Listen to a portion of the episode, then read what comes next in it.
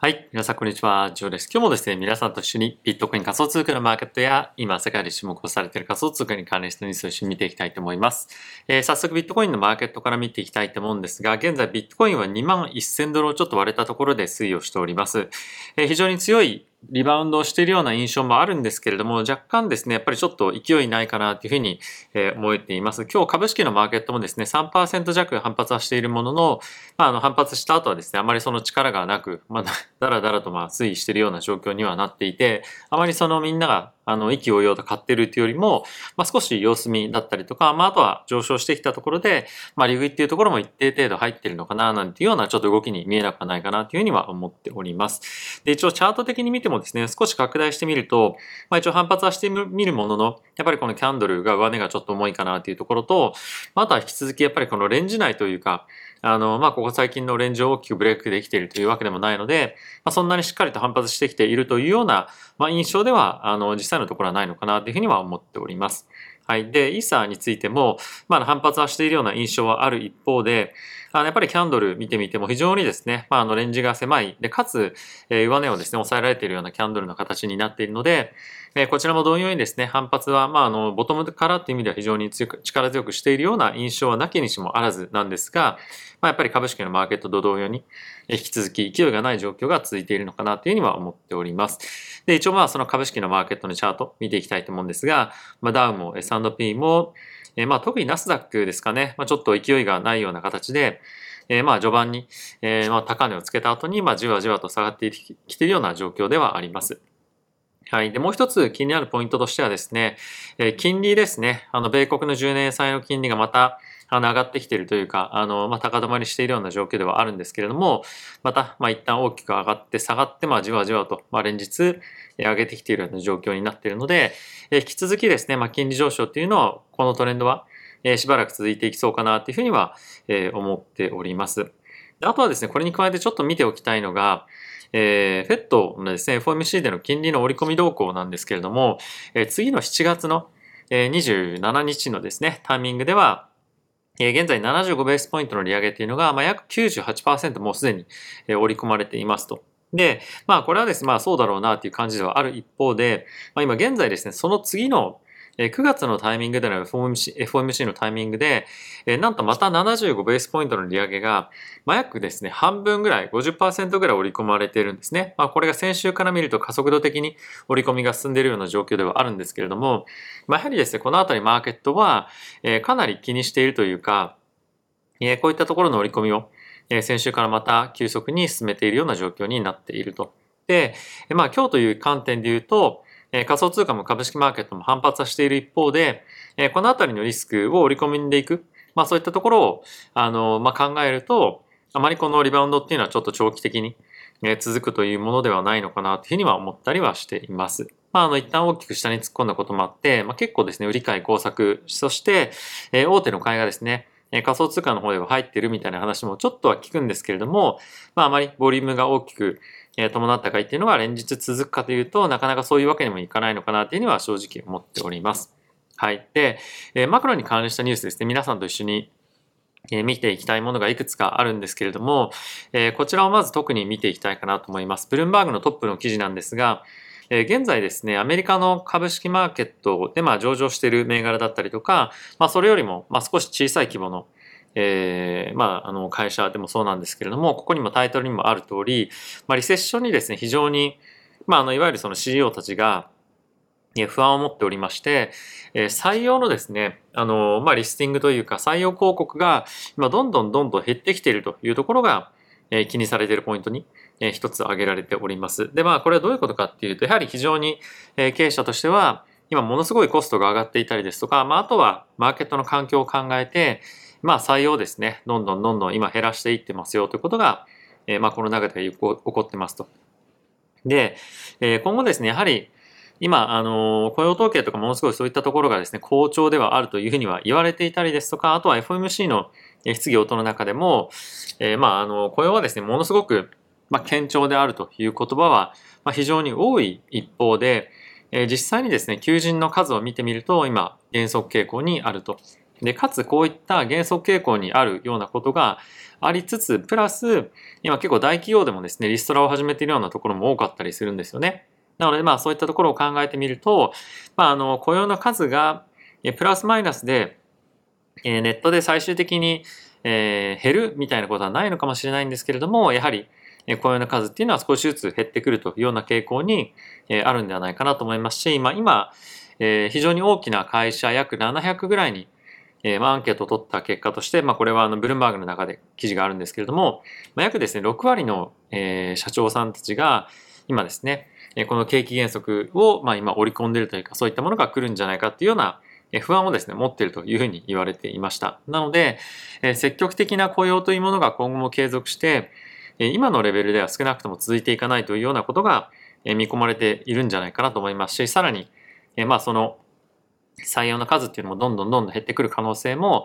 あるんではないのかなというふうには思っております。では、そんな中、もしかすると、思ったより早いタイミングで、失業率がま高騰してくるというか、まあ、高騰まではいかないですけれども上昇してくるということは、え、あるんじゃないかなと思うので、まあ、そのあたりについても少し我々としては気にしておいた方がいいポイントなんじゃないかなというふうには思っております。はい。まあ、あとはですね、もう一つ、えー、気にしておきたいポイントとしては、あの、まあ、ブルームバーグの中でえ続いているわけなんですけれども、えー、こちらですね、モルガン・スタンレーですとか、まあ、ゴールドマン・サックス、こういった、えー、証券会社の大手がですね、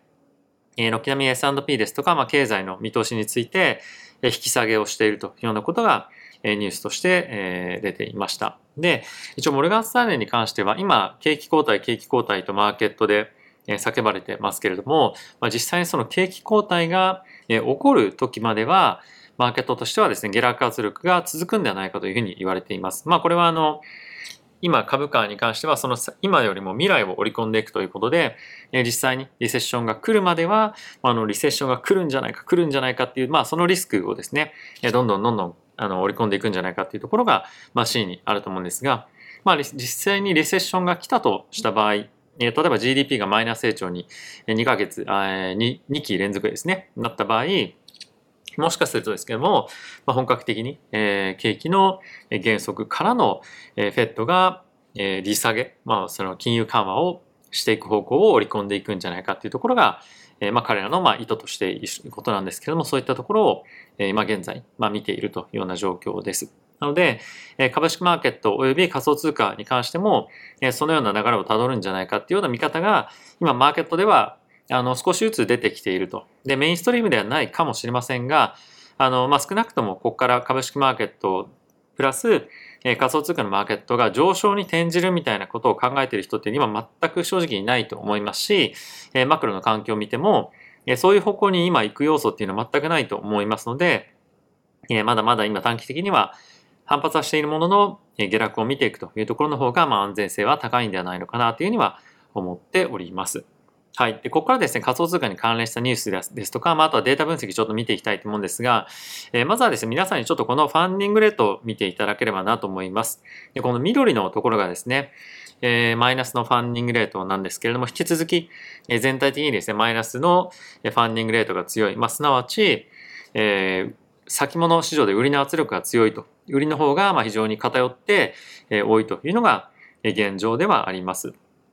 で、一時期、まあ、一週間前ぐらいよりは、まあ、若干そのマイナスのファンディングレートっていうのが落ち着いてきたというふうには言われてはいるんですけれども、えー、引き続き非常に、えー、多い、まあ、マイナス、まあ、どの取引所を見ても、えー、マイナスな、えー、まあ、ファンディングレートというのが見れますので、引き続き売り圧力が全体的には強いのかなというふうには思っております。で、まあ、その一方でなんですけれども、短期的な、ボラティティがここ最近急上昇していて、まあ、それがですね、落ち着いてきてはいるんですね。なので、ダウンサイドのプロテクションを買う人たちの需要が、まあ、この数日少し減ってきているというのは実際にはあるということが、オプショントレーダーの間では少し話されてはいました。ただし、まあ、やっぱりそれは短期的な傾向であって、この下落相場っていうのはまだまだ終わり、終わらないよねっていうのが、まあ、あの、メインのシナリオかと思いますので、まあそこはですね、あの短期的なビューとまあ中長期っていうのは分けて考えた方がいいのかなと思うんですが、まだまだやっぱり、あの、大きな上昇相場への転じる、えー、まあサインみたいなのは全く見えないなと思いますので、まあ少なくとも、えー、まあなんていうんですかね、あの短期でアップサイドを狙って、あの、まあ買っていくっていうのはちょっと、まあ、結構本当に危ないえー、まあ、賭けなのかなというふうには正直僕としては思っているので、え、もし、まあ、そういったところを狙って入っていく人がいるようであれば、え、気をつけていただければなというふうには思っております。はい。ではですね、え、記事という観点でこちらまず見ていきたいと思うんですが、コインデスクのえ、記事なんですけれども、ビットコインがですね、2万1000ドルまで今反発はしてきましたということではあるんですけれども、え、トレーダーたちはですね、徐々に徐々にリセッションのリスクを日々織り込んでいってますよということが書かれていますと。まあこれはですね、まあ、何を言いたいかっていうと、まだまだリセッションの織り込み具合に関しては、えー、まあ、甘いというか、そんなにまあ、あの、まだ織り込めてないよというところが、まあ、一つあるというところと、まあ、あとはですね、あの、このリセッションを織り込んでいく間にも、やっぱりその短期的な反発っていうのは、まあ、何度も何度も繰り返しで、起こってくるので、まあ、これはどういうふうに考えてるかでによって、その反発っていうのの、まあ、見え方もだいぶ違うとは思うんですけれども、まあ、結構やっぱりそのデッドキャットバウンスというふうに言われるような、まあ、短期的な、まあ、力のない反発に終わってしまうんではないかっていうようなことを、まあ、考えてるトレーダーがまだ、まあ、多いのかなというふうには、えー、まあ、思っておりますし、この記事の中でもそういった論調で書かれているというような状況ですね。はい。で、えー、次こちらなんですけれども、えー、ここ最近非常に注目集めてます、えー、高金利での、まあ、貸付サービスをですね、まあ、運用しております、まあ、ブロックファイなんですけれども、FTX から約250ミリオンのですね、えー、まあ、借り入れの、えー、枠というものをもら、もらいましたよということを発表していました。で、えー、これはですね、え、ー、と、一応、一応その、貸付の枠をもらったというふうなことは言ってはいる一方で、おそらく、まあこれおそらくですよ。なんですけれども、あの、株式での資金調達というか、資金注入みたいのは受けてるんじゃないかなと思っています。で、なぜそういうふうに思ったかっていうと、一応この記事の中では、ブロックファイとしてはですね、将来的な FTX との、協業パートナーシップみたいのを結んでいく可能性がありますよみたいなことがですね、言ってるんですね。で、まあ、それっていうのはなん、なんかこういうのタイミングでそういうことを言う必要正直あるのかなと思いましたし、えー、まあ、あの、エクイティとして、まあ、株式での、えー、まあ、投資を FTX から受ける代わりに、えー、追加的に、まあ、必要であればこういった250億円の、えー、お金を貸し、借りれるよというところに加えて、えー、ビジネスとの、ビジネスとしての、パートナーシップを結んでいくというところで、まあ、ある程度その財務基盤だったりとか、まあ、あとはそのビジネスの基盤を、まあ、しっかりしていくために、FTX からの出資を受けたんではないかなというふうには僕は思っております。で、これは、まあ、あの、業界として非常にこの FTX のサムさんというですね、アフロの方が、あの、まあ、非常に、なんていうんですかね、まあ、業界を救わなきゃいけないんだみたいなことの論調で、えこういった、ま、資金の注入とかをしてはいるんですけれども、まあ、それが本当に思ってるかどうかっていうのは、まあ、別としても、え結構こういうやっぱり危機的状況のタイミングでしっかりと資金をですね、まあ、いろんなところに投資をできる、えー、まあ、会社に関しては今後やっぱり結構伸びる可能性が十分あるなというふうに思うので、この FTX のトークンの今後の動向とかっていうのは結構面白そうだなというふうには、え、思っております。まあ、やっぱりその取引所のトークンという観点で言うと、まあ、バイナンスがですね、やっぱりダントツでパフォーマンスこれまで非常に良かったんですよね。なのでまあそれに今後継いでいくようなポジショニングになるかどうかっていうのが、今後 FTX のトークンですね、の、まあ、行方としては非常に気になるポイントかなと思いますし、まあ、あとは FTX がですね、今後どういった他の取引所だったりとか、まあ、いろんなサービスに対して、資金注入を、まあ、これが資金注入かどうかっていうのは、あの、まあ、ちょっとわからないんですけれども、まあ、そういったニュースも今後出てくるんじゃないかなっていうふうには思っております。はい。で、次なんですけれども、えっ、ー、と、まあ、ビットファームスというですね、マイニングの会社があるわけなんですが、そこがですね、えー、ここ最近の大きなマーケットの下落によって、結構ですね、その経営状態がまあ危ないわけじゃないんですけれども、あの、しっかりとした財務基盤を確保するために、まあ、財務基盤というか、まあ、流動性ですね。あの、毎日毎日の運用の資金を確保するために、えー、ビットコインをですね、マイニングしたビットコインを売却しましたよと。で、プラスそれに加えて、まあ、いろんな借り入れの社、あの、まあ、お金をですね、返すために、ビットコインは約3000ビットコインぐらいですかね。えっ、ー、と、ドルで言うと、まあ、60 million ぐらいのビットコイン売却しましたということを発表していました。で、これはですね、後ほどちょっと触れていきたいと思うんですけれども、結構ここ最近マイナーから売りが出てますよっていう話がですね、いろんなところで聞かれていて、ま、やっぱりビットコインとか、まあ、イーサもそうなんですけれども、結構そのブレイクイーブンと、まあ、ほぼほぼ同じもしくはそれちょっと割り込むような水準まで、今落ちてきているというふうに言われています。で、そんなこともあってですね、こちらなんですけれども、今ですね、非常に多くの GPU だったりが、マーケットで今転売をされておりまして、それの価格がですね、GPU の価格がものすごく今下がってきているというふうに言われています。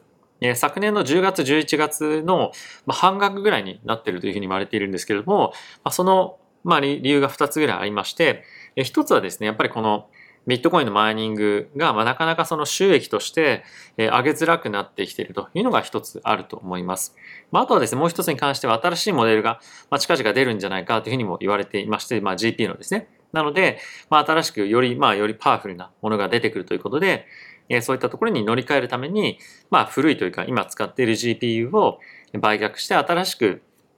マイニングをするために、えー、まあそういったところを買い替える需要みたいなのもあるんじゃないかというふうに言われています。で、えー、今日ですね、ちょっと僕マイナーというか、あの、マイニングしてる人に、えー、今日会ってきまして、え、実際にマイニングに関してどうなのっていうふうに話を聞いてきたんですけれども、えー、まあ彼はですね、あの、イーサリアムのマイニングやっていたんですが、まああの、ほぼほぼトントンぐらいもしくは、もうほぼ利益ないぐらいまで一時期は落ちてきてしまっていたよというふうに言っていました。で、これはその人によって、えどこでマイニングを行ってるか、まあ、つまりその電気代がどれだけ安い地域にいるかっていうところと、まあ、あとはどれぐらいのまあ、高スペックの PC を使ってるかによって収益率っていうのもかなり変わってくると思うんですけれども、まあ、彼は何て言うんですか、まあ、趣味程度でやっているので、まあ、その大手の今上場しているマイニングの企業とかみたいな、えー、利益率ではできてないと思うんですけれども、